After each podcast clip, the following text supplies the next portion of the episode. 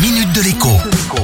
Bonjour à tous. D'accord, je sais, je vous ai déjà parlé du prix des carburants à plusieurs reprises ces dernières semaines. Seulement voilà, les choses ne s'arrangent pas, elles empirent. Le litre de diesel a en effet battu cette semaine son record historique, approchant le prix moyen de 1,54€ le litre. Conséquence, dans certaines stations-service, eh on trouve du diesel à 1,90€ le litre. Le Super 95, quant à lui, dépasse allègrement 1,60€ en moyenne.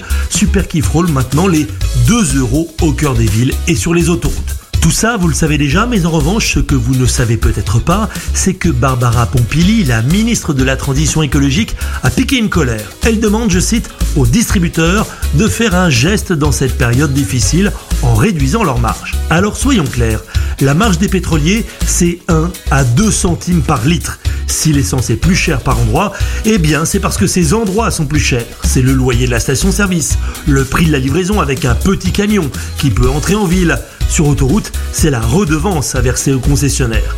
Si je vous en parle aujourd'hui, c'est parce que la situation est cocasse. Barbara Pompili demande à des entreprises dont la marge est de 1 à 2 centimes par litre de faire un effort, alors que la marge de l'État, les taxes que l'État prélève sur le carburant, alors qu'il ne l'a pas extrait, qu'il ne l'a pas raffiné, pas transporté, et encore moins même seulement vendu, ces marges eh bien, dépassent allègrement 1 euro par litre. Je vous rappelle ce que j'ai vu de mes yeux vus cet été en Slovénie, pays membre de la monnaie unique, l'euro. Là-bas, le litre de diesel est vendu 1,20€.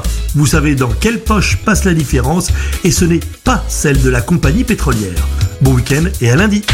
La minute de l'écho avec Jean-Baptiste Giraud sur radioscoop.com et application mobile Radioscoop.